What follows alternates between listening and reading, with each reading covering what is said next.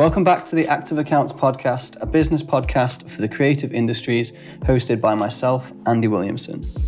Firstly, I just want to say a massive thank you to everyone who listened to the previous episode with Caleb from Haldenbrook, especially those that were kind enough to drop me a line with some feedback, be it constructive criticism or simply to say that you enjoyed the podcast. It genuinely does mean a lot to me. Please do continue to get in touch, whether it's via email or Instagram, with any questions or feedback. I really do love to hear from you.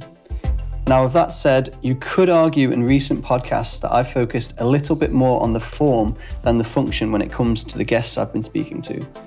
That's certainly not to belittle the business acumen of the individuals I've spoken to previously, but to date, my guests have by and large been the creative driving forces behind their respective brands. Today is a little different, however, as I sit down to chat with Scott Masek, Chief Operating Officer or COO of MAEKAN. If you're familiar with active accounts, you will likely have heard me mention MAEKAN before as something of an inspiration for this very podcast. Much like myself, MAEKAN seeks to serve the creative community primarily through visual and audio platforms covering a multitude of topics. If you haven't previously, you should absolutely check them out and thank me later. We cover details as to where you can find them later in the podcast. As always, if you enjoyed today's episode, please do share with a friend or leave a review. Thank you.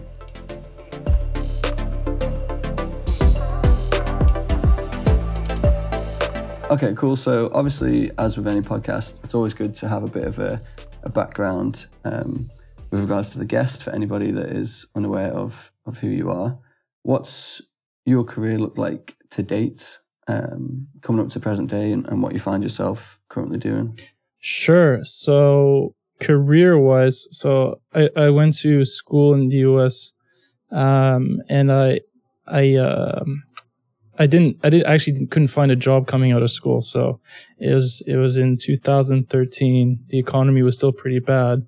I just remember looking for jobs everywhere. So I have an economics degree and I was always kind of meant to go into finance based on how, how I, uh, I guess how I had always Im- imagined things. And so I was fortunate enough to, to get a job at a small investment bank in Paris. And so that's where I, I started out. Um, and investment banking is, is pretty grueling work.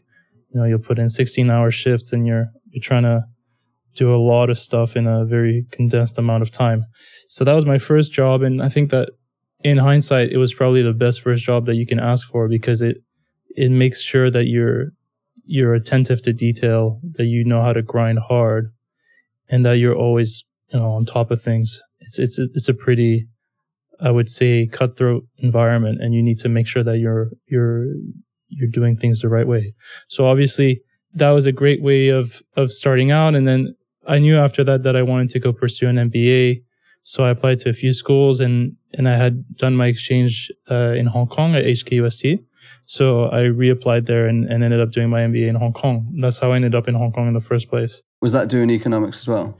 Well, so MBA is mostly it's it's finance. My my specialty was mostly uh, economics and finance, but I did a fair amount of uh, entrepreneurship as well.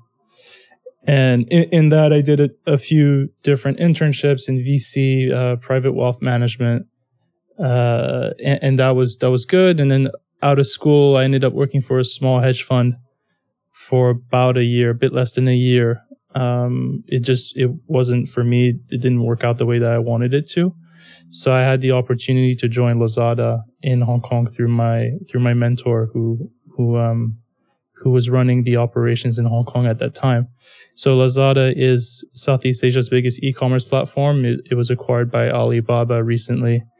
And so it was it was it was kind of a huge change of pace from working in finance and doing pure finance stuff to being more of a project manager for a, a, a large startup within the Southeast Asia e-commerce space. So uh, I did that and then they, the Alibaba closed down our office. And so I had to f- kind of figure out what I was going to do next with my life. And I had known Eugene and Alex, the two co-founders of MAEKAN for about two years at that. And it was, it was kind of meant to be perfect timing. So we ended up uh, talking and and they said, you know, we need someone with your expertise to to help us out on the business side of things. So that's how I became MAEKAN COO. Oh, cool. So yeah, quite serendipitous. Yeah. Uh, Let's say it fell into my lap more than anything. Um, but um, it's it's one of these things where the dots, you know, and, and that Steve Jobs Steve Jobs quote, "The dots only make sense when you look backwards." So, as I kind of look yeah, yeah. backwards, I think I was fortunate to be where I am. okay, yeah, that's interesting. So MAEKAN isn't your first start. Obviously, MAEKAN isn't the first uh, taste of the startup life. Then you had that experience beforehand coming in, so Yeah. maybe le- less of a massive culture shock. Well, I think it's different. A lot of the start. So I did two things a lot. I when I was working partly in VC through some internships and through some other work that I was doing, and when I was mentoring some startups through uh, another organization that I help out with. I think when you're always kind of on the outside looking in, it's certainly different than when you're running it day to day. Um, so I think a lot of your mentality changes when you when you move full time into a startup.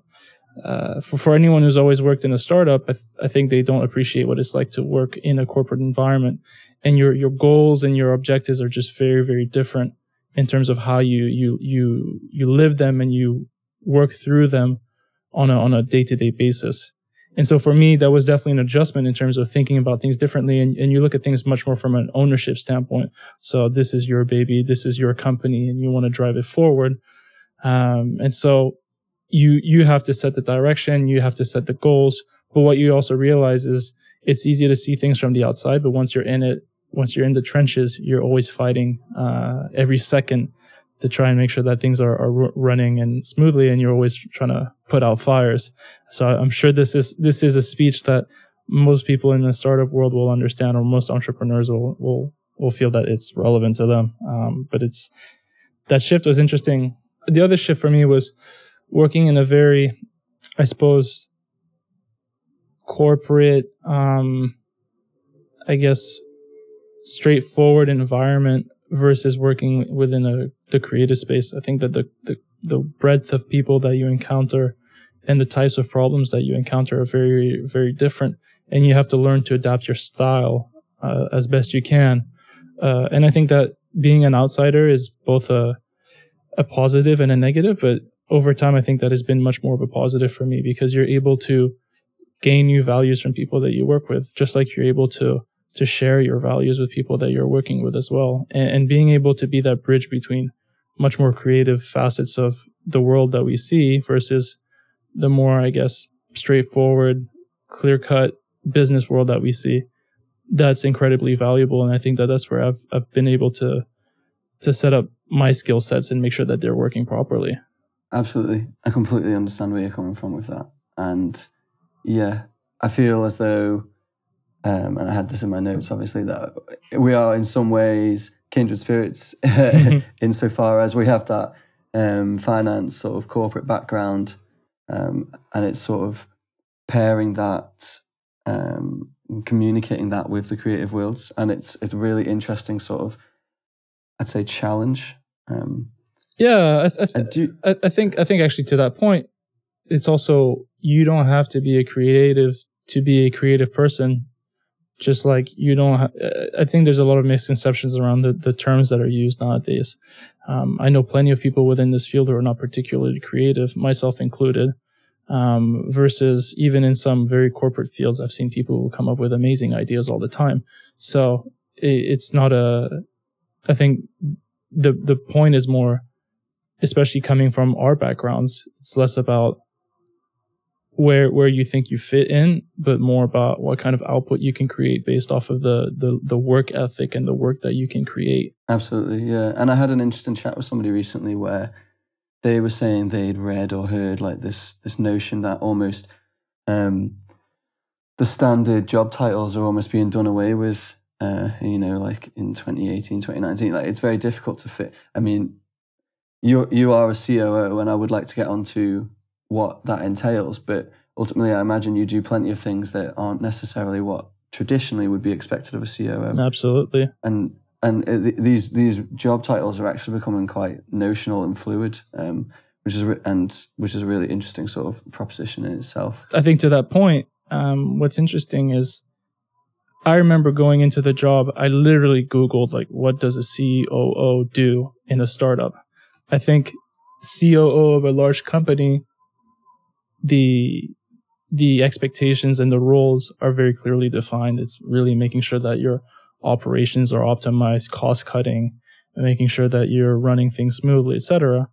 When you're doing it at the startup level, you you find yourself doing a myriad of things. I mean, for me, uh, on a on a day to day basis, no day looks the same, and it really comes down to what needs to be done, and also how can I leverage my skills accordingly to make sure that we're we're running as fluidly as we can. Okay, so quickly before I ask you what a or, or before I ask you to attempt a typical day, outline, and I'd like to hear in your words as well what MAEKAN is. Sure. This is always a hard question to answer.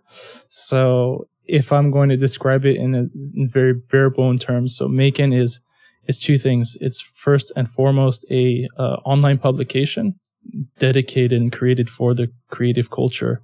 So what we do is we tell stories through audio, text, photo, and video, and we we try and capture great moments and stories that are not necessarily being talked about in mainstream media or in, in mainstream creative culture.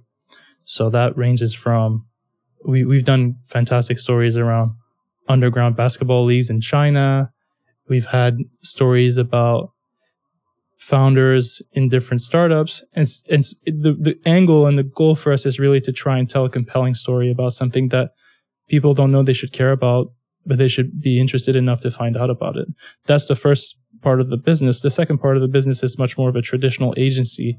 So we'll we'll run projects uh, as a creative agency that can be anything from photography to uh, creative design to brand building to community building. And I think it, it really depends on what kind of clients you have and what kind of scope is given to you. But that's the beauty of both sides of the business is you never know what you're going to get and really comes down to what you want to achieve with with uh, the parameters that you were given.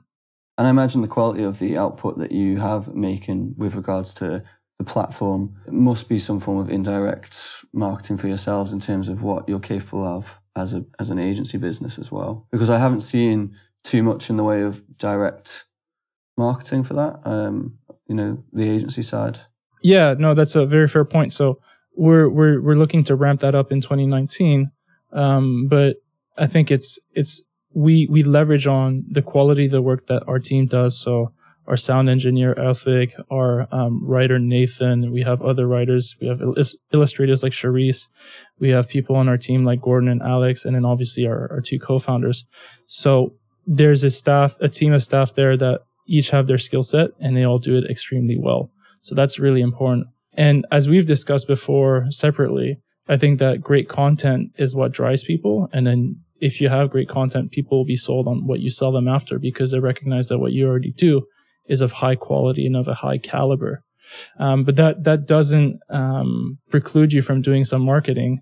And so when I joined the team, one thing that we needed to do rapidly was to improve our business development strategies. And so it was a lot of building the right decks, being able to tell the right stories, learning to reach out to people, um, and that's on the very, I guess, uh, micro side, things that you can do. But then much more micro is how do we optimize our SEO? How do we figure out who the right partners are? What are things that we can tweak internally in terms of our content to make sure that we're reaching the right audiences? Um, and so you, I think you're absolutely correct in saying that the way the content creates a, uh, a prism for your the rest of your work that's extremely important. And i think that because we take the quality of, your, of our work so seriously anything from audio to text to photo to video we need to make sure it's perfect before we put it out there. And that's that's really what's been key to us growing. And i think that's been core to our success uh, since we we were founded that was really interesting and there were so many things in there that i'd love to unpick sure go for it i wish i'd quickly written that list down of all the things you said but I think the things that stand out there, or I would like to know more about, say, would be what do you feel were the two, one to two most pressing things that you felt needed to change or that you have changed when you came in as COO, whether that's agency side or how you were communicating your value proposition, as we've spoken about before? That's a great question. Um, I think there's a couple of things that I would like to think I was able to help move along a little bit faster in terms of of where we were lacking. Um, the first part for me that was clearly lacking was a proper business development cycle and um, funnel that we had in place. So a lot of businesses, and and I think if if any listeners or readers as well, we're doing a a uh, business series that will go up live within the next couple of weeks. And I'll, I'll actually touch on this in one of the articles. But one thing that we realize is when you start a creative business, a lot of the times it's word of mouth and you have people who already support you who are able to support your business from the start a lot of people don't launch their business without having that one client who can kind of get them through out of the gates before they can add other stuff so word of mouth is very important but the problem is eventually that dries up or you know the cycle of the projects isn't good enough for you and so you need to be able to be a lot more proactive. Make sure that you're marketing yourself correctly as you as you brought up. And so one thing that I wanted to make sure that we had was proper processes in place as to how to reach out to people, why we reach out to them, what we're selling them, what's our value proposition, and ensure that we're we're doing things the right way and making sure that we're tracking things. And that's been that's been incredibly valuable for for everyone, including myself, to make sure that we now know exactly what we're selling and why we're selling it. I think that when you work in a field like this, people understand it's it's it's very much like a I mean, you could compare it to a painting, right? The, you, you you can see the output, you can see if it's beautiful or not, but the you know what are you actually paying for? Is it the process of painting it? Is it the the thought process behind it? What is you know is it the canvas or the paint? And it was kind of the same thing for us. We we were making great art, but sometimes it was a little bit complicated to communicate to someone what we were selling in the first place. Um, and so clarifying that was really important for us as a as a first step. I think another thing that we've worked on collectively is making sure that our, our business is a little bit tighter run in terms of understanding our cost structure, cost base, and also how we price things and make sure that we're, we're hitting the right margins creatives don't necessarily like to look at numbers all the time. As an ex finance person, I also don't like to look at numbers all the time. No, yeah. I'm a recovering uh, numbers guy. So, and a pretty poor one. I've noticed that. I've noticed that use of the word recovering a couple times. Yeah, and, and, and a pretty poor one at that too. But you need to have that on top of things. Um, and so some things I think I was a little bit overzealous, and some things we really need to work on. And, and I've done what I could in terms of making sure the whole team was aligned on things. But when you're, I think when you're a startup and a lot of your projects are coming through one by one, it's hard to forecast anything. And so rather than try and do that, I realized that what was more important was make sure that we're building the right pipeline in the first place. And then the rest of these things kind of fall into place. And it was the same with understanding margins. If a project comes through, you know that, you know what the face value of it is. Let's say it's a you do a photo shoot for $20,000. But what's more important is figuring out what comes down to the bottom line once you've paid your photographer, once you've paid the staff, once you've paid the models, all these things. And, and I think that we've had a lot of conversations with other creatives who are either trying to start their own business or, or looking to do uh, something similar. And the concept of a margin is, is completely alien to them. This, this wasn't the case here, but, but I wanted to make sure that we were a little bit well, uh, not even a little bit, a lot more sharp on, on these notions to make sure that we, we know how our time is valued, how we run our operations and make sure that we know exactly what our bottom line is going to be.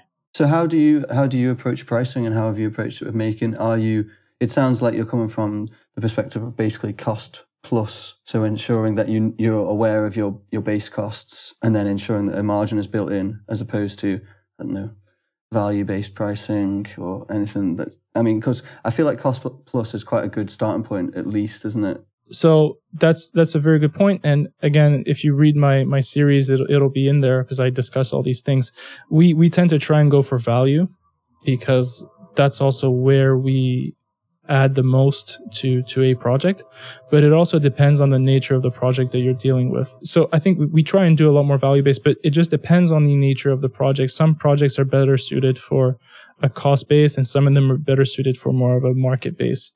But it, anything that has to do with building a brand or building a community, it's very hard to price it because either there's no roadmap or it really comes down to your expertise and how you value it. And I think for us, I don't I don't think we're pioneers of the community model, but I think we we have enough um, business acumen and everything around our, our history that demonstrates that we know how to do this better than other people. And that's why I think that you we should and we do charge a premium for some of these services because it's important to to understand what we bring to the table in terms of, of that value add. Would you agree with the notion? This is something that I often say to clients, and I, I try to, to a degree, um, do myself, but pricing often does convey value as well, doesn't it? 100%. So th- that's that, and that's always the hardest thing. How do you justify your pricing? And, and, and there comes a point where if you price too high and you keep getting no's, you're thinking, well, do I need to lower it? Or is there something wrong with what I'm selling?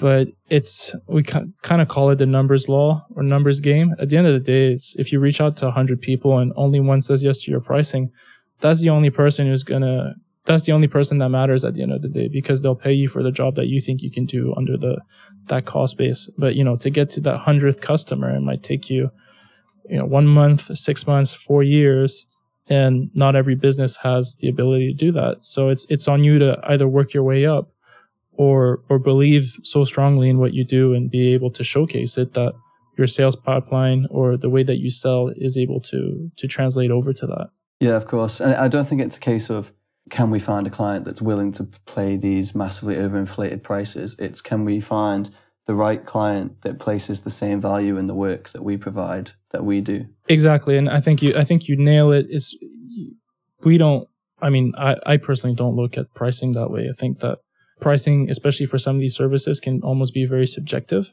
but we try and make it as, as fair and as, as comprehensive and as transparent as possible. Obviously, we want to charge a fair price for whatever we do. But the bigger thing for us is really that if you're going to spend time working on something with a client, in a perfect world, you're working with a great client who understands you and you understand the client, and they're willing to give you the value that they see from your work um, in return. The problem is that, especially nowadays, because everything is so frictionless, you if it's if it's for example, I always like to use this example. If you want a photographer, you can get um, you know, a, a top tier photographer to to come do something for you, or you can just go on up, Upwork and say, "Hey, I need a photographer for an event, whatever," and the output for the most part will be similar. But the thing that you don't realize is that when you buy, when you pay for someone who's got a lot more experiences, you get all the professionalism experience that goes with it. You also get the creative vision that goes with it. And sometimes that one shot that makes a difference, that'll only happen with a photographer who's just a lot more engaged in what you're doing, but also competent at their job. So it doesn't come down to how quickly you can press on the shutter or if you know what your ISO settings or f stops are. That's not that interesting. Anyone can learn that. You go on YouTube and figure it out. The value of the skill that you bring forward is always that expertise and and how you view and value your creative vision. And I'd always think that that's the hardest thing to sell. But if you have a strong deal pipeline, if you have a strong portfolio, it's just a lot easier to do it. In terms of developing the sales pipeline, the funnel process, moving beyond the concept of word of mouth, which, as you said, after after so long can dry up. What does that look like? Great question. I think it's there's three levels to the to the game if you want to look at it that way. And the the best tool for this, although I hate this tool, is is is something like LinkedIn. So the way that it works is you have three levels of separation. You have first degree, which is people that you know, second degree, which is people that know people that you know through someone else. And then there's third degree which is people that you know through someone else who knows someone else. Um, and i think that that's extremely relevant because a lot of the business that you do originally is within that first circle. So people that you know directly uh, and some some is kind of more second circle where you get introduced to someone else but that's where you'll you'll make most of your money that's where you'll get most of your projects to start with but the tricky part is being able to communicate your value to that third circle, which is always the biggest one as well. So being able to cold call someone, being able to reach out and, and, and know who you're going after and why you're going after them and being able to make a compelling sales pitch to them. So, as an example, the other day, Nate and I were having lunch, and then we came out. We had kind of this crazy idea to contact this brand um, that makes a uh, consumer food. I won't name them because hopefully we can work with them, and then I'll I'll bring it up later.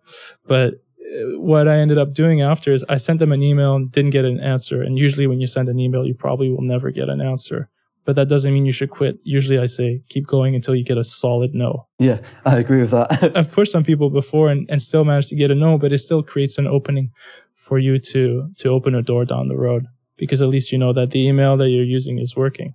Yeah, I've absolutely had somebody say no and then after a given period of time, maybe I've tried again or or something's happened and it's actually turned into a yes. Yeah, exactly. And, and that's exactly the right mentality, I think. And so you know, I, I sent the email, obviously didn't get back to me. And for some reason, I felt compelled to call them. So they're based out of the UK. I picked up the phone. I called like their, their hotline or whatever. And I was like, I need, uh, I want to talk. It's a small company. It's not a big, big company. So this is, this is a specific example. But I called them and I was like, can I talk to this person? I'd figured out who the person was. He was like the CEO of the company. And they're like, oh, uh, let me just check if he's in town. And then I got on the phone and right there I was on the phone with the guy and we had a conversation and I was able to send him my email directly to his inbox and we were able to build a relationship based, based off of that. It's not always going to work that way, but that's a perfect example of being able to learn to work that third circle. Um, and I like to use LinkedIn a lot to try and find companies that I think are relevant, seeing who I know within first, second, third tier that might be interesting try and figure out a common angle. So maybe common school, uh, common city, uh, maybe common experience, and then trying to find their email. I personally use scrapper.io. It's, you can use it for free and you get a hundred, um, a hundred clicks that you can use. And it doesn't always work. It's not always perfectly accurate, but it's your best guess at getting someone's email or at least you'll get the email format and that gives you a chance to actually sending it to them. But these are ways for me that I use constantly to make sure that I'm looking for the right people, able to find the right people and then contacting the right people. And again, it doesn't always work, but this is a great way for you to start connecting to different people and then making sure that you're getting there. And then the thing that you need to do on top of that is make sure that you have presentations ready that are easily shareable so that people understand what you do, what you offer, why you're offering it, and always making sure that everything is personalized. I try not to over customize these base decks because you want it to be frictionless, something that you can send very quickly. But if you do get a response, then you should really personalize it. Make sure that you're you're addressing the problems that the the person or the company that you're dealing with is currently dealing with, or you think that they're dealing with. And that's also where you can kind of give a sense of what the solution is and how you can provide that solution. But generally, if you do these two things right, it'll optimize your chances of getting more deals. And we've seen a lot more deal flow, at least interactions with, uh, with customers than before purely by doing this. And so I definitely encourage everyone to either pick up the phone or make sure they're trying the right emails. It's quite daunting, but it's part of what you need to do. Uh, picking up the phone, old school quite a lot of my outreach has even been via like an Instagram DM. Uh, and that's actually been fairly uh, fruitful for me because I think I had a, a knee jerk reaction early doors to be like, no, I refuse to to use LinkedIn. It's too corporate. I, I, I don't want the corporate world anymore. but now I can see that actually LinkedIn is is more than that, and it's I feel like it's becoming more and more of a platform that I think I thought that LinkedIn was for older people basically, and I was quite interested in working with people who I felt almost mirrored me in terms of, say, the startup journey and that. So, say, like working with young creatives that just needed a young, passionate finance guy. Yeah. Uh, I was like, where would I, where would I find them? I think Instagram, maybe. Yeah, that's. I think. I think you know the running joke at LinkedIn is is you say LinkedIn is the Facebook for unemployed people, and for for the most part, I, I still think it's quite true. Uh, it's it's hard to find people who are in power or I mean, at, at least speaking from experience from finance, a lot of the high flyers in finance they don't use LinkedIn because they don't need LinkedIn because people know who they are. They're able to to get the right contacts. I think our generation of maybe younger professionals, they've kind of grown up with it because they know that it's a, a means to an end, but eventually it becomes a tool that you use a lot more. Um, but to your point about Instagram, I think Instagram is like maybe second best business tool that you can use, honestly, because content is so easy to digest. So even if someone reaches out to you, they can check out your profile immediately and start to get a quick picture of what you do or, or who you are, which is the double-edged sword. You know, on the one side, it's, it's, it's important to, you know, it's, it's great because people get to have an idea of what you do, but on the other side, it's like, does it fit with what they want you to do or does it fit, you know, their idea of, of what's supposed to be the right type of person to do some type of deal with. So you, you, you, you know, I, I wouldn't look at social media is definitely a professional tool, especially if you use it in that capacity. And so everything that you do on it needs to be extremely professional. So don't mix your personal account with your business account. Make sure that everything is very tidy and, and, and consistent. And I think people like consistency because they know that if, if it's, it's just a matter of perception. If people perceive that you're going to be consistent, they're going to feel safer in terms of giving you money to do something. Um, and ultimately you're talking about whether it's large or not, it's still people's business and and hard earned cash that they have to give out to get something in return that's going to hopefully make them better. Actually, what's your opinion on this? I do WhatsApp a lot of my clients, if not all of them, because I do, especially the clients that I become considerably more involved in. So it's not just like a one off project. Uh, absolutely. Yeah, we, we, we WhatsApp and voice message, and it does become very familiar um, and it does get wrapped in with the friends. Yeah, what's your opinion? Yeah, absolutely. I, I completely agree, and and I think that you have to use the mediums that work best for your clients. We live we, we live and we work in Asia, and for us it's like WhatsApp and and uh, WeChat. So we'll have WhatsApp groups, WeChat groups, and you also see people's public profiles. You see what they're sharing, so it becomes a lot more holistic. And I think the experience of being on these apps, while it's still business, it just feels a bit more familiar ultimately. But again, to go back to my other point, it still begs the question how do you maintain professionalism and make sure that you're doing things right? Because again, if you're using WhatsApp, especially if you're using your personal phone, you might send a message to a group that's supposed to be for work and it's like you thought you were messaging your girlfriend or whatever. And then all of a sudden you got to delete that message after you've realized that you sent it the wrong place. Hopefully you delete it in time. Um, but it's, it, you know, that hasn't happened to me yet, but I know that it's happened to a lot of people before. And so, uh, I, I, I would stress being able to properly split one thing from another. But to your point, whatever the best medium is for maintaining the relationship, the better. I don't think that there's a right answer for it. I just think that email is very universal versus, you know, WhatsApp or something else. It just depends on if you have it on on, on your thing or not. Everyone has email, not everyone has WhatsApp. I think you mentioned it earlier, and it's definitely something I'm personally interested in as we've spoken about it privately. The value proposition. I was just wondering if you could enlighten us as to what you think constitutes a strong value proposition or just some things that are worth considering when putting one together? Yeah, um, that's that's a easy and hard question to answer. Um, the way I always look at value propositions, there's there's this great talk, and I think most people, including most millennials, have seen it at this point. But if you haven't, or if you're listening to haven't, this talk by this professor called Simon Sinek, he talks about the golden circle, and and how companies that are able to express their why first and foremost as opposed to the what and how are the ones that succeed most at, at being able to either retain business or gain business. So the classic example that he gives is Apple. He says, why does Apple do things?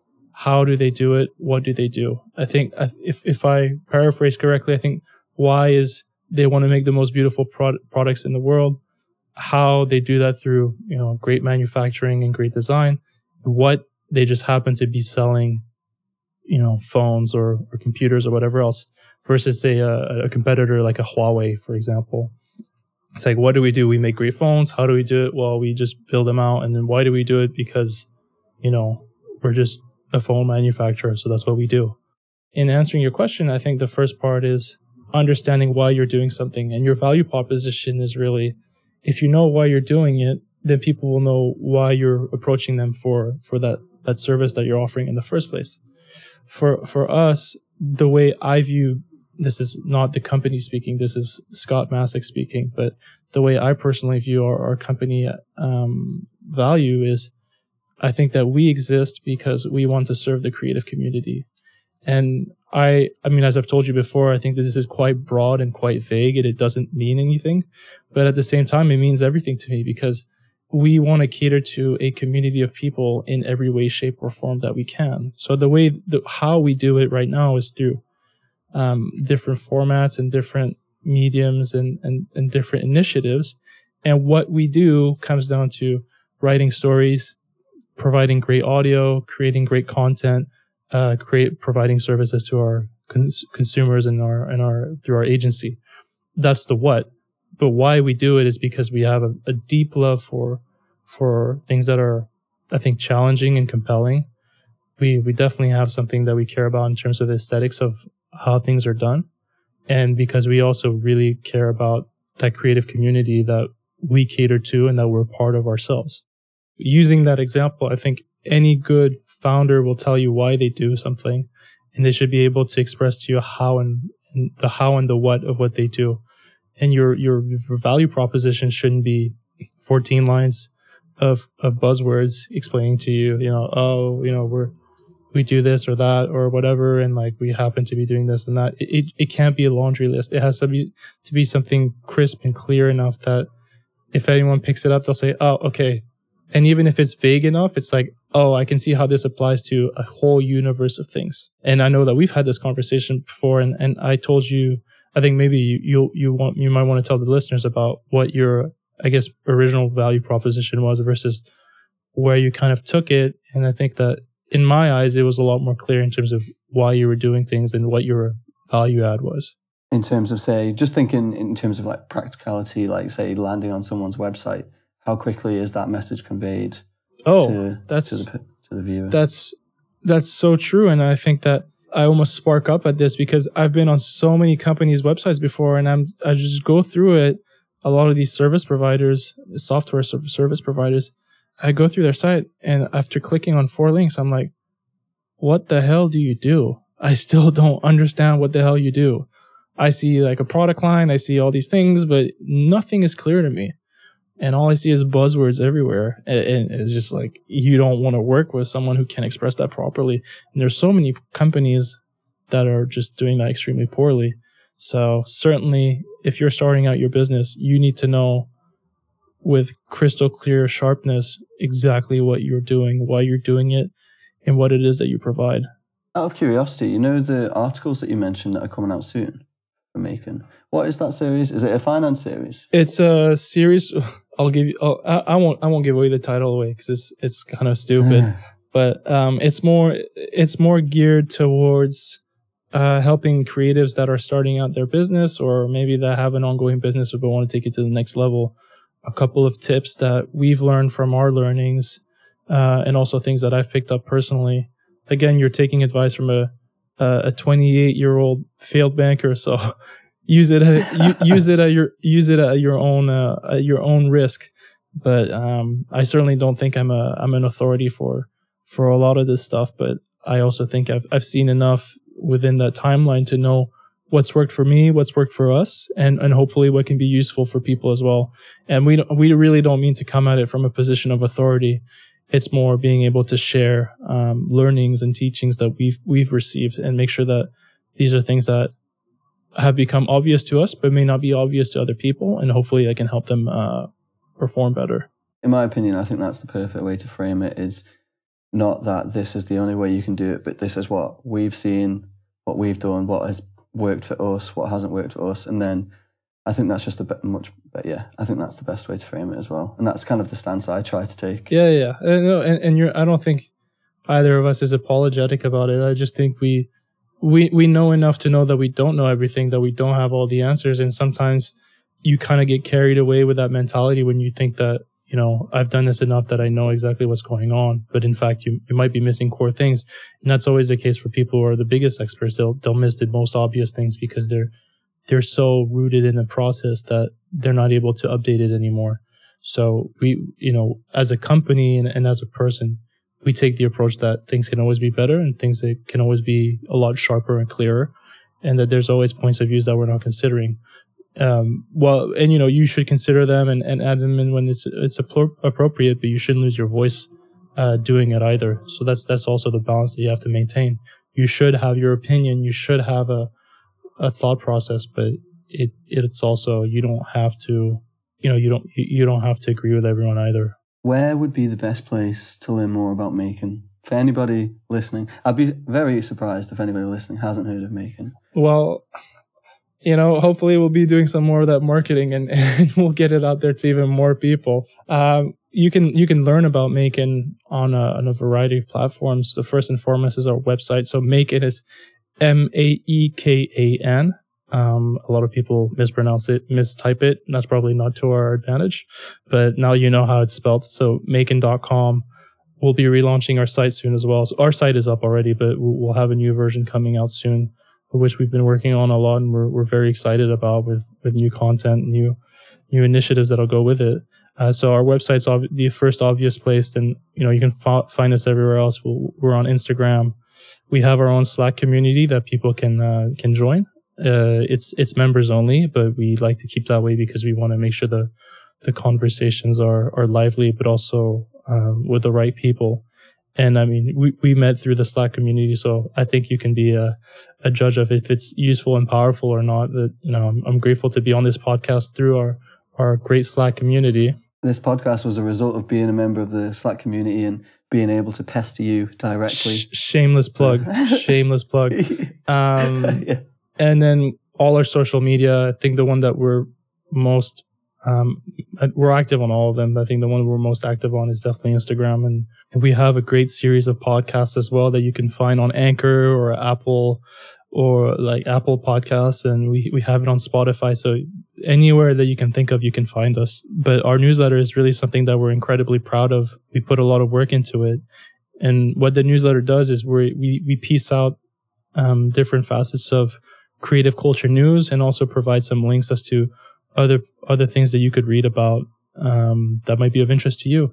And really, I think Eugene and the rest of the team do a fantastic job of curating a link list that isn't always about the same stuff. So we're really trying to provide a holistic view of what creative culture looks like, and we're incredibly proud of it. We're, we we love doing it, and I think that you know certainly if if if your listeners aren't subscribed to it, it's free. It's, it, you get it twice a week, and it's it's probably your best read that you're gonna get I mean, you know, even even even working for the company, it's still something that I just religiously enjoy reading. So it's if you feel like you're not doing enough reading or you want to be able to to tap into great articles, I highly recommend our newsletter. Yeah, I highly recommend it as well. Um, yeah, I always enjoy seeing it land in my uh, my inbox. So yeah, Scott, thank you very much again for coming on. I really appreciate you taking the time. No um, problem. Thank you for having me.